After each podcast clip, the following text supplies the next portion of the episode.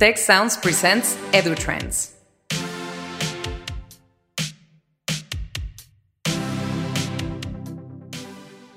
Today, I have the pleasure to be with Mike Thiruman, uh, General Secretary of Singapore's Teacher Union. Uh, hi, Mike. Hello. Thank you for being with us. Well, thank you. It's a pleasure to be here. So, Mike, you're here for um, our um, international conference Mm-hmm. on education innovation, and we are very happy to have you.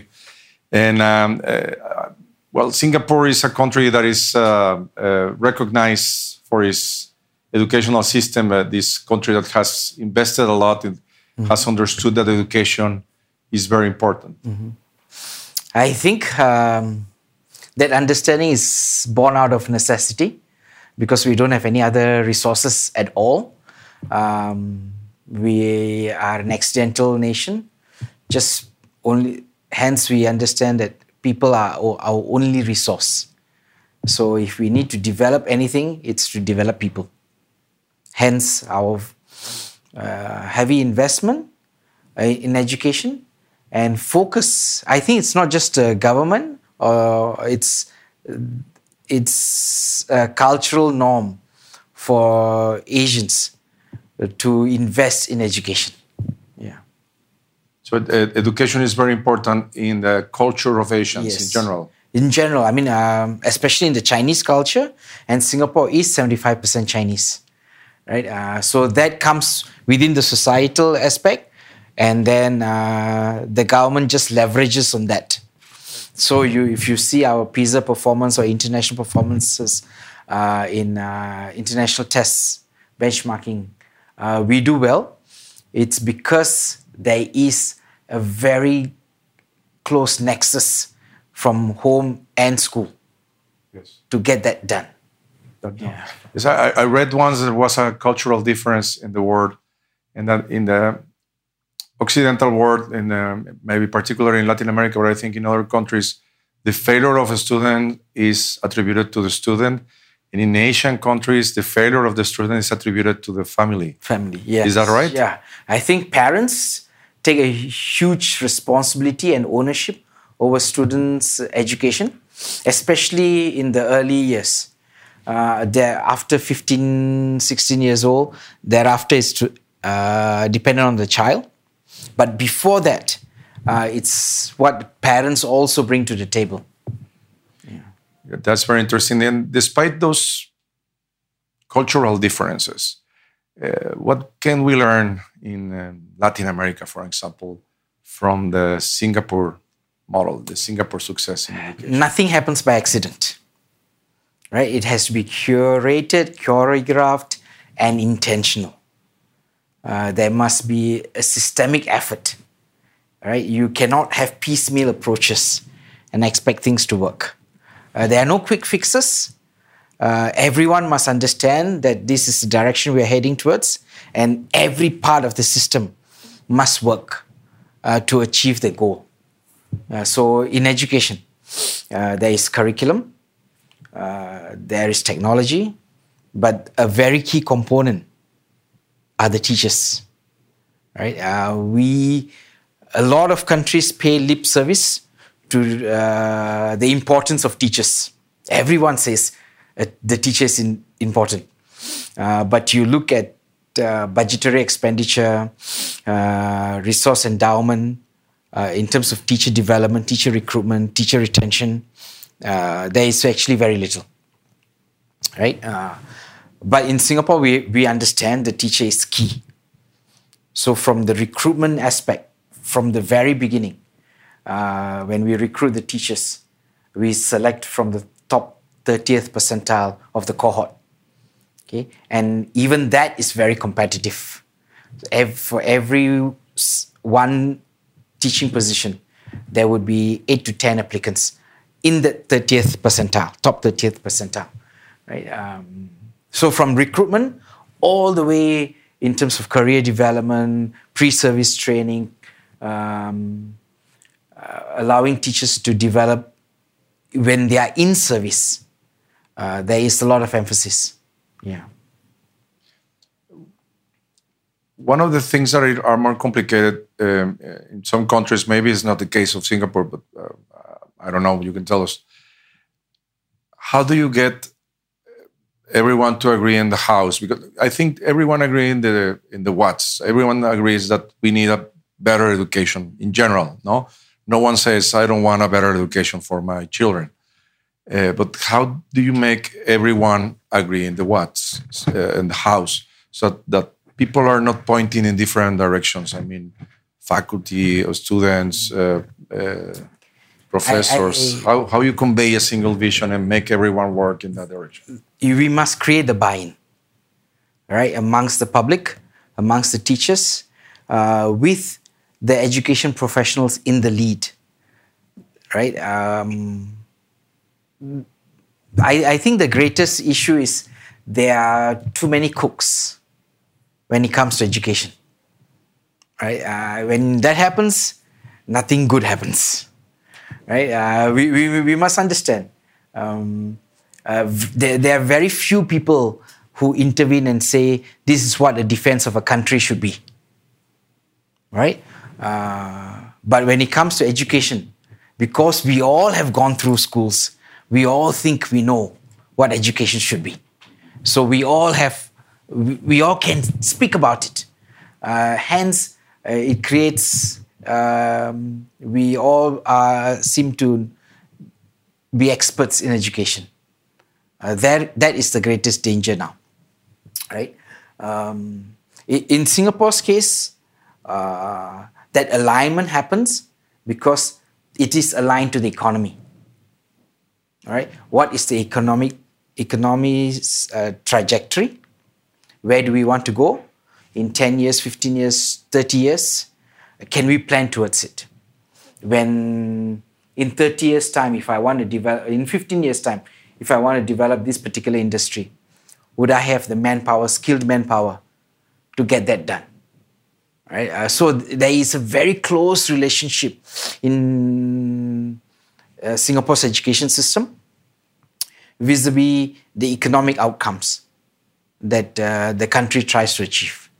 Uh, it may not be so in other countries, right? So the alignment becomes uh, more diversified in in other countries, um, but core skills we we should know what we want to develop in our students uh, and work towards it. Right? Uh, so I think uh, in Singapore's case, the alignment happens because uh, we are clear about our fundamentals that at the end of the day, when the child graduates, he must be gain, he must have gainful employment. Right? Either he does something on his own or is able to be employed. If he, that too does not happen, then the education system has failed. Right? Uh, then, then, then we work backwards or work forwards in terms of economic planning. In 15 years down the road, what are the industries we are looking at? Right? Mm, if you're still looking at car manufacturing as is now, you know, 15 years down the road, it will be very different. But you're preparing the child for car manufacturing as is now. He's not going to have a job. Right? Uh, then we have failed. The society has failed. Right?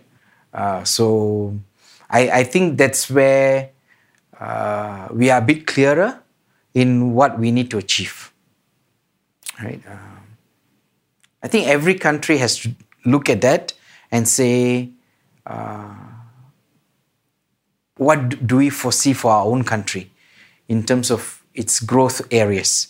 It's well and nice to talk about education as a holistic endeavor um, to develop the child.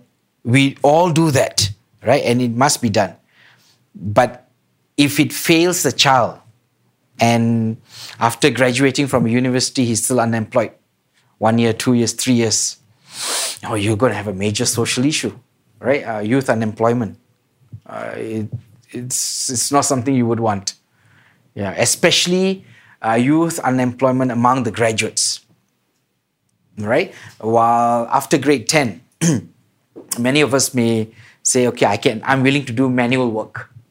Okay? And there will always be some manual work to be done. I can do it. Okay, I'll be gainfully employed, uh, not very high employment in terms of compensation, but gainfully employed. But a university student, a graduate of a university, is not going to say, I'm going to do manual work. I want to do some creative work. uh, use my mind. So one of the key issues, uh, from what I'm learning here, is that the different uh, ministries uh, of the government are talking to each other and are aligning their Yeah. their their objectives. Uh, going back to what you said about um, uh, this, this field of education, that uh, uh, everyone thinks that uh, uh, understand what education is because we have all, all gone through at maybe 12 years of education or whatever. Uh, how important is uh, the empowerment or of professors for this uh, kind of education that you do in uh, Singapore to work? I think uh, teacher ownership, teacher leadership, teacher autonomy is very critical. Yeah, um, provided you have competent professionals, right? Uh, uh, autonomy comes with responsibility, right? So you, you cannot say I want to be autonomous, uh, but I don't take any responsibility. Uh, so in my mind, uh, hence I, I went uh, earlier. I mentioned about teacher recruitment, teacher development, because you develop a competent professional. Once you have developed the competent professional, let him do his job. Okay? But the issue world over is: do we have competent professionals in our classrooms? Right? Have we put our well qualified person in front of us children right? That that therein lies the issue. Because many of us have not done it so everyone else wants to intervene. Once you have a professional nobody tells a surgeon how to do- his job. I'm not to lie down in the operating table and tell him how to do it. He's competent i trust. Uh, we lack that same trust because the competency is not clearly established. Sure. So, uh, in, in in the case uh, that uh, of countries that doesn't have uh, that high level uh, teachers, so uh, many countries, like in Latin America, I will say, um, uh, teachers doesn't come from that thirty percent of on the top that uh, you have in, in Singapore. What are the as a consultant, because you also have been a consultant in several countries, what are the things that you can do to start to move uh, things in the other direction? It must be multi pronged. Okay, first we must understand that this is a priority. I must get the best people into the classrooms. Right. Then I invest in terms of recruitment, in terms of pre-service training, and in service training. Okay. Uh, what do we wi- do with do with the people we already have? Raise their standards. Okay, as unionists, I'm not going to tell you to fire them. Right? Uh, raise their standards, build their competencies. Right? It's, it's a, a mutual promise that we need to undertake this endeavor to raise their standards. Can we facilitate raising uh, the averages up? Yes. You can use technology, you can reinvent your curriculum, you can produce enough materials, resources for uh, an average t- teacher uh, to improve his teaching skills. All that can be done. And that's how we actually did. Eh, uh, when, when I'm talking about uh, competent professionals and recruiting from the top 30th percentile, uh, it has not always been the case in Singapore either. Right? We started this journey only in probably 1981 when we realized that we need to ensure that we have need to have the best people as teachers if we want to revamp the education system right and and it was a journey so while recruiting the good ones while uh, or, or we cannot run away from the fact that uh, salaries have something to do with it Okay? Uh, the, the problem with a lot of people is uh, people say teaching is a noble job, you must do it with your heart, um, hence, you should not talk about salary. Uh, I'm a pragmatic person, right? Uh, Maslow'ian uh, hierarchy tells you that if you if you cannot fulfill your basic needs, your uh, higher needs cannot be attained. Teachers are humans, right? You cannot say that you must work for the cheapest uh, uh, salary base, lower salary base, and do your best.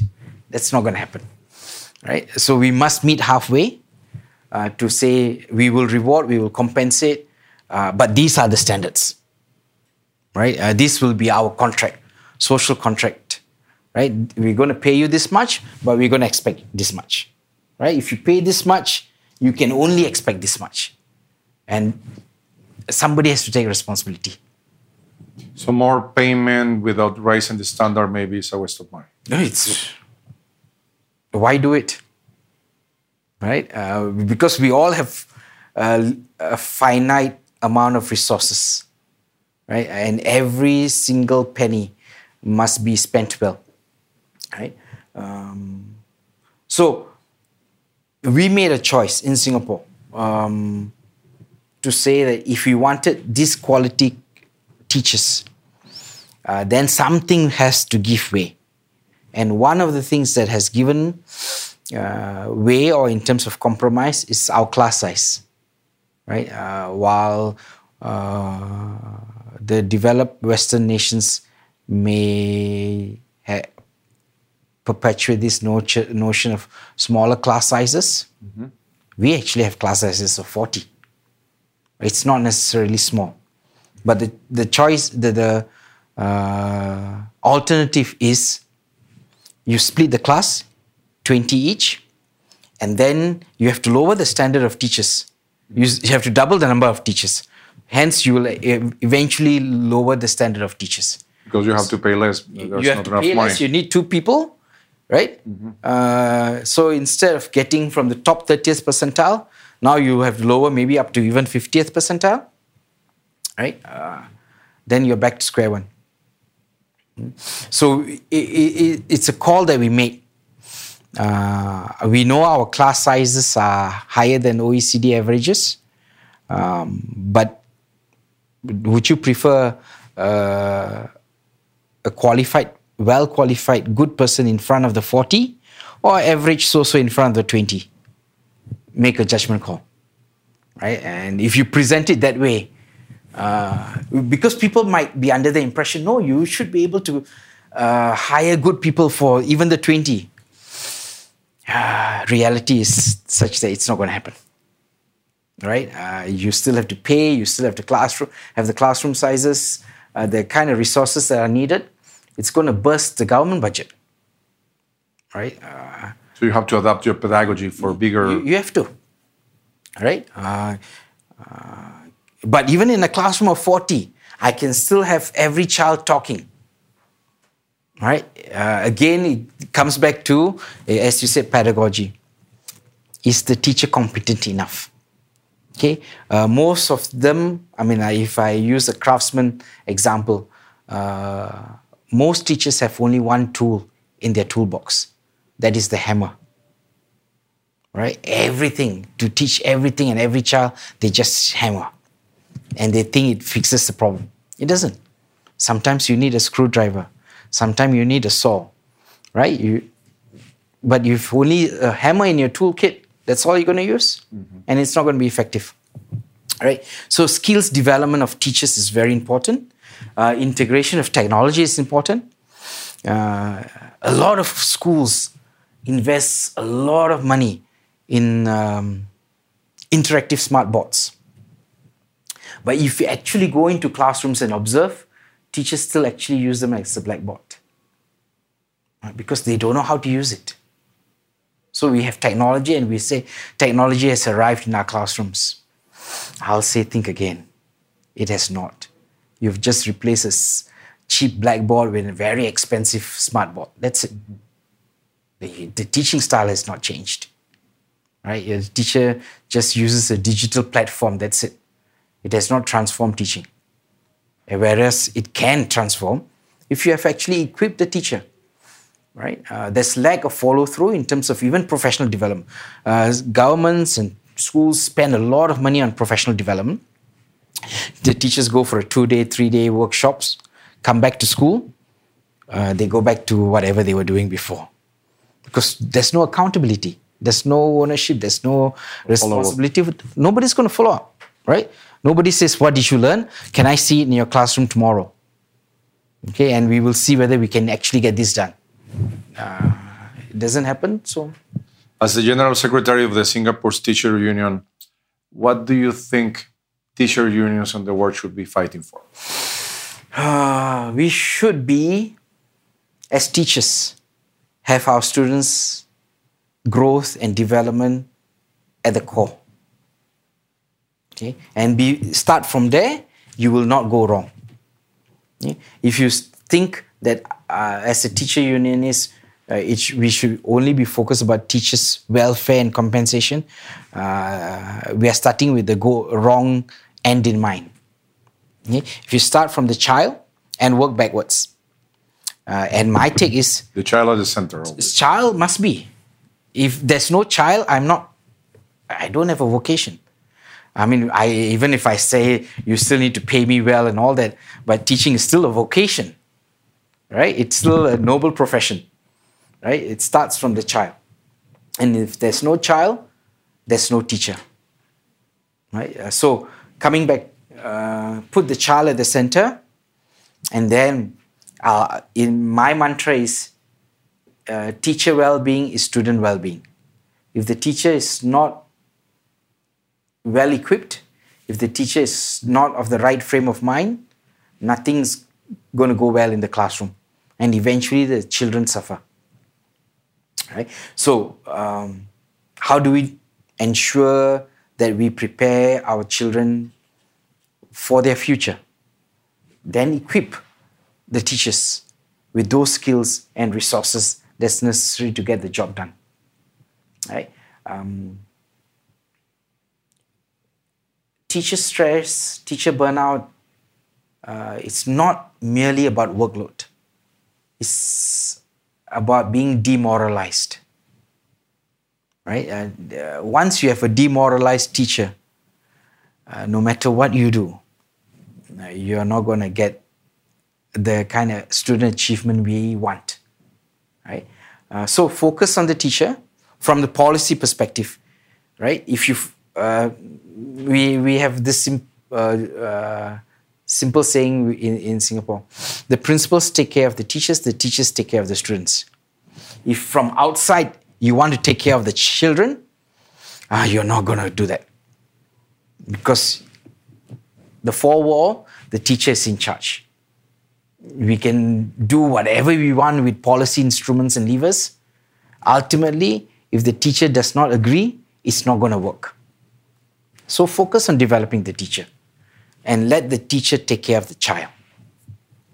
It's our job, it's my job as a teacher to look after children, not the principal per se, not the policy, not the minister. So that should be the fight so far, yeah. the unions today, yeah. fighting for that. You were addressing something uh, interesting that is uh, uh, teacher reputation. Mm.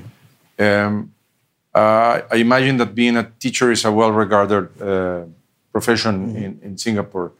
Uh, was it like that like 40 years ago in the 80s when you started with this or um, it was uh, probably prior to 1960s and then from 1960s to 1980s it slowly went down uh, that's also because of the economic growth of singapore uh, good people were able to find better jobs mm-hmm. elsewhere uh, more well-paying jobs uh, so the talent went elsewhere not into public service.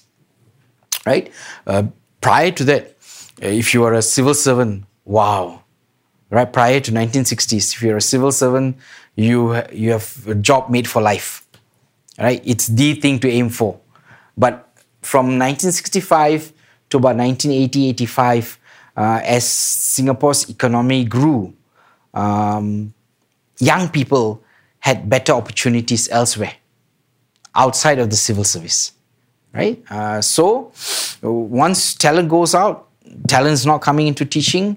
Uh, people think um, you they know better than the teachers.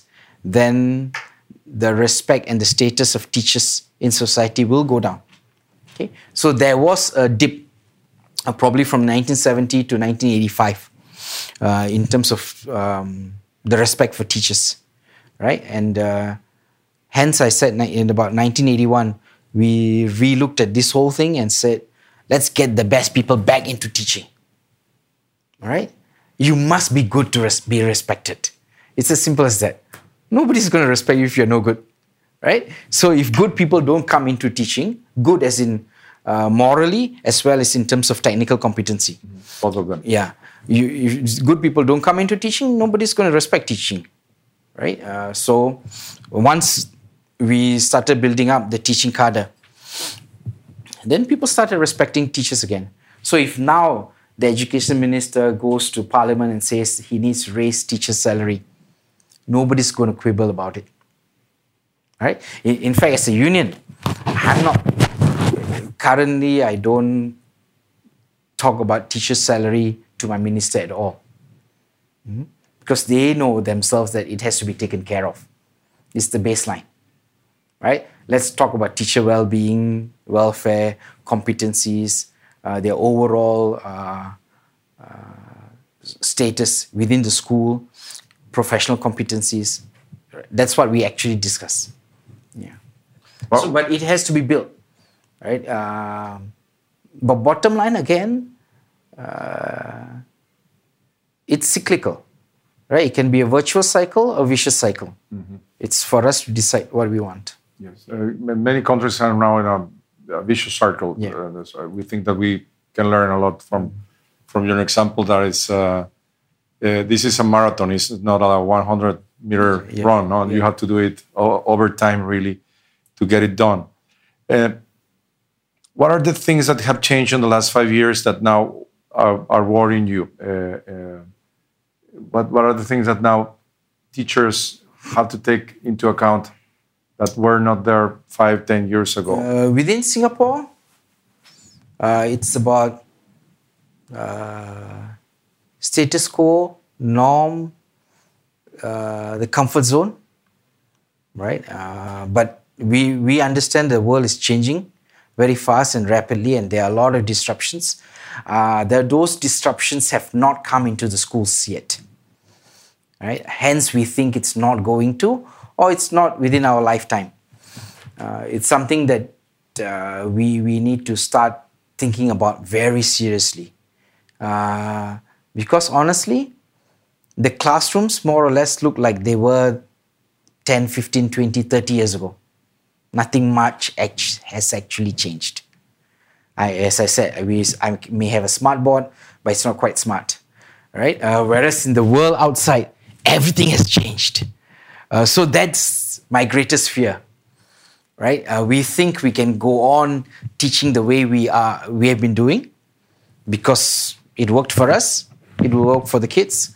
Uh, unfortunately, the world is very different, right? Uh, you look at uh, in 1984, Singapore would have looked to Switzerland as a benchmark. Uh, to say in 15 years down the road, we want to have achieved a Swiss standard of living. Right? Uh, we no longer do. Right? There are pockets of uh, cities in China that have much better infrastructure than anyone else in the world. Right? Uh, in terms of talent development, there are pockets of talent development in India, like the, your IITs which are much, much better than even MIT. Right? So things have shifted. Uh, that's where we need to understand, uh, we need to shift. Yeah, we no longer have a uh, benchmark per se to follow. We are at the threshold of uh, creating something new on our own, and we must be ready for it. Uh, but the issue is uh, the waves are a lot shorter now the cycles of development are far, far shorter. Disruptions happening here ev- everywhere. Are we ready for it? Right? Schools have not changed. That is my greatest fear. Uh, we think we can go on teaching using a textbook. Seriously, in this day and age, textbook. Uh, we are quite remiss if we think we can use a textbook to teach. but we still do. Everybody still does. Uh, that's the danger. Uh, very, very, interesting the, the challenges that you see. And it, it, goes very well with the next and last question I want to ask you here in this uh, conversation that we're having. What do you see for uh, Singapore's education system and teachers in the next 10 years? What do, you, what do you, either what you see or what you want to see? Uh, we need to innovate. Uh, we need to adapt. Uh, we need to decide in the classroom how we want to change things. Uh, the broad benchmarks are there, baselines have been established, at least in Singapore's case. Um, then again, put the child at the center, every child, and create multiple pathways. It, there's no longer a single diet for everyone. There's no one size fits all. No, it definitely has not been. It will not no longer be. Right. Um, uh, I'll give you an example. Uh, my eldest boy just finished college, so he finished uh, GCE A levels, and he's going to go into army.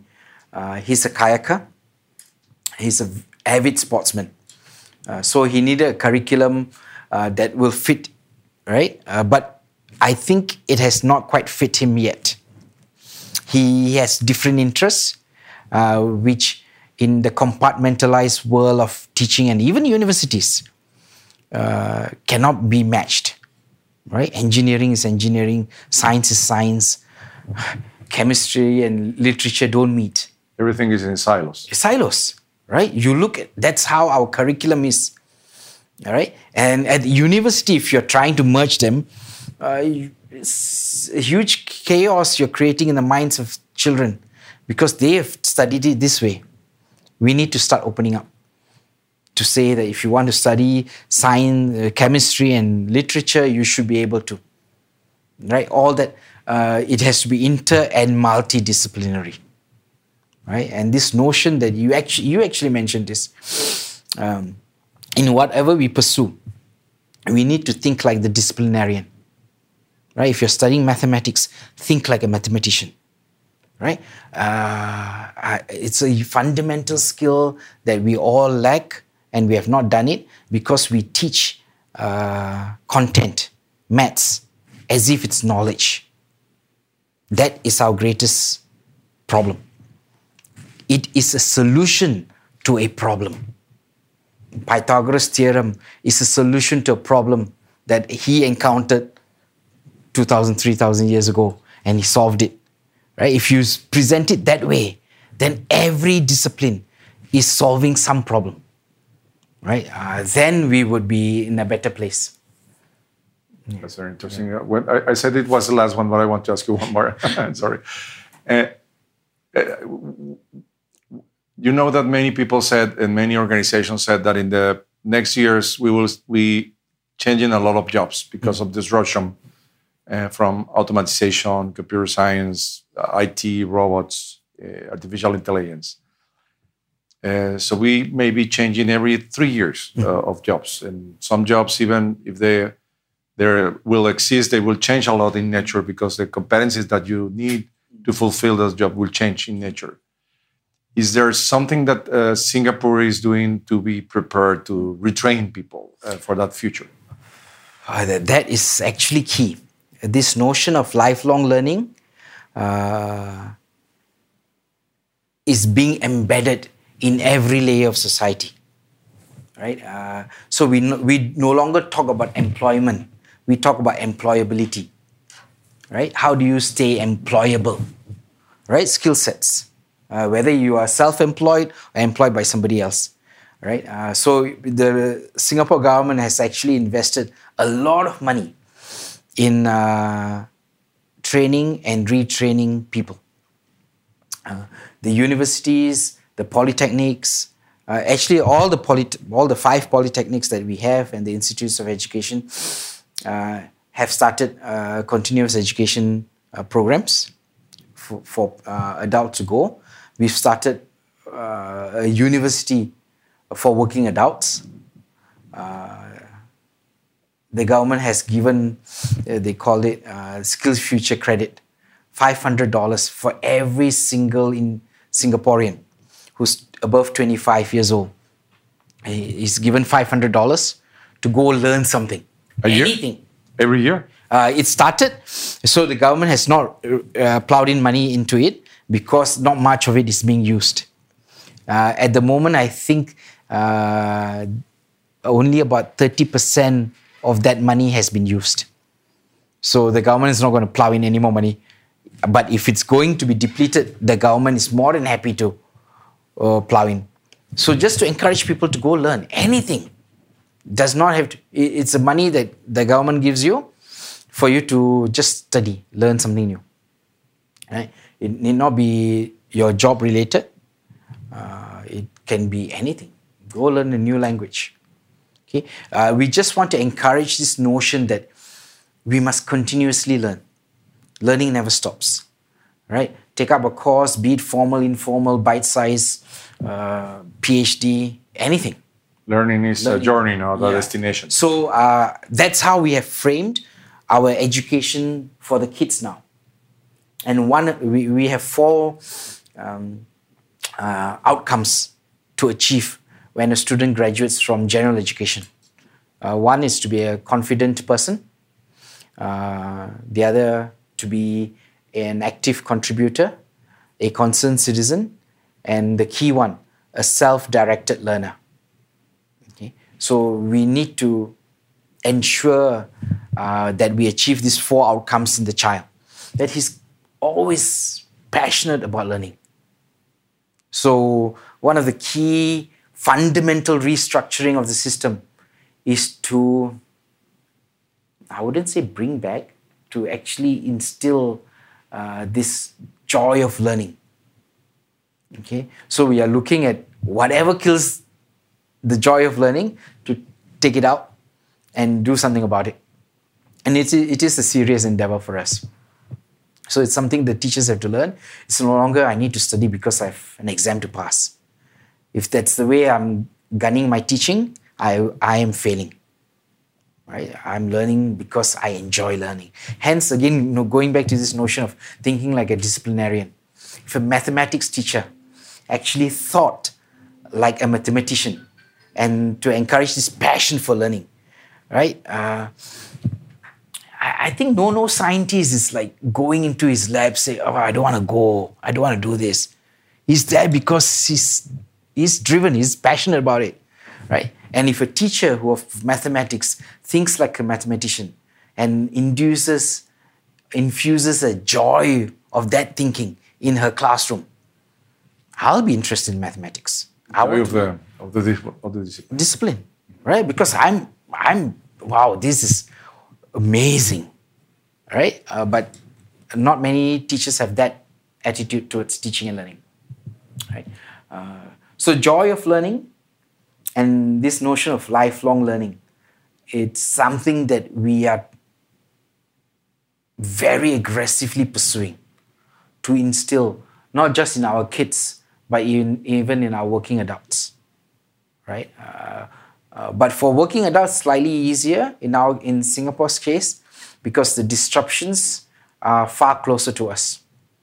We see it every day uh, today's job gone tomorrow right uh, today the industry is here the factories are here tomorrow no, they're no longer there right we, we used to say um, you know all, all the uh, low level uh, manufacturing jobs went to China. So we focus on the high end of the supply chain, right? Uh, but now China does A to Z. Then what do you do? Right? Uh, so things have completely changed. You need to innovate all the time. Right? Um, innovation is actually no longer a luxury. It's no longer for the cream of the crop. Everyone has to. Everyone has. Yeah. Well, the, uh, someone said that uh, the future is here, but it's not distributed evenly. And I think that uh, we can see that part of the future in, in Singapore. Uh, very interesting talk uh, for all of us to see how to align an educational system and how to think for the future of uh, reinventing everything Yeah. and every one of us. Uh, thanks a lot for, for this talk, Mike. Pleasure. Uh, sorry, I spoke too much, uh, but again, I'm passionate about this. we, we're all. We're all. And, and thanks for being here in Monterrey in our International Conference of Educational Innovation. Thank you. Thank you very much.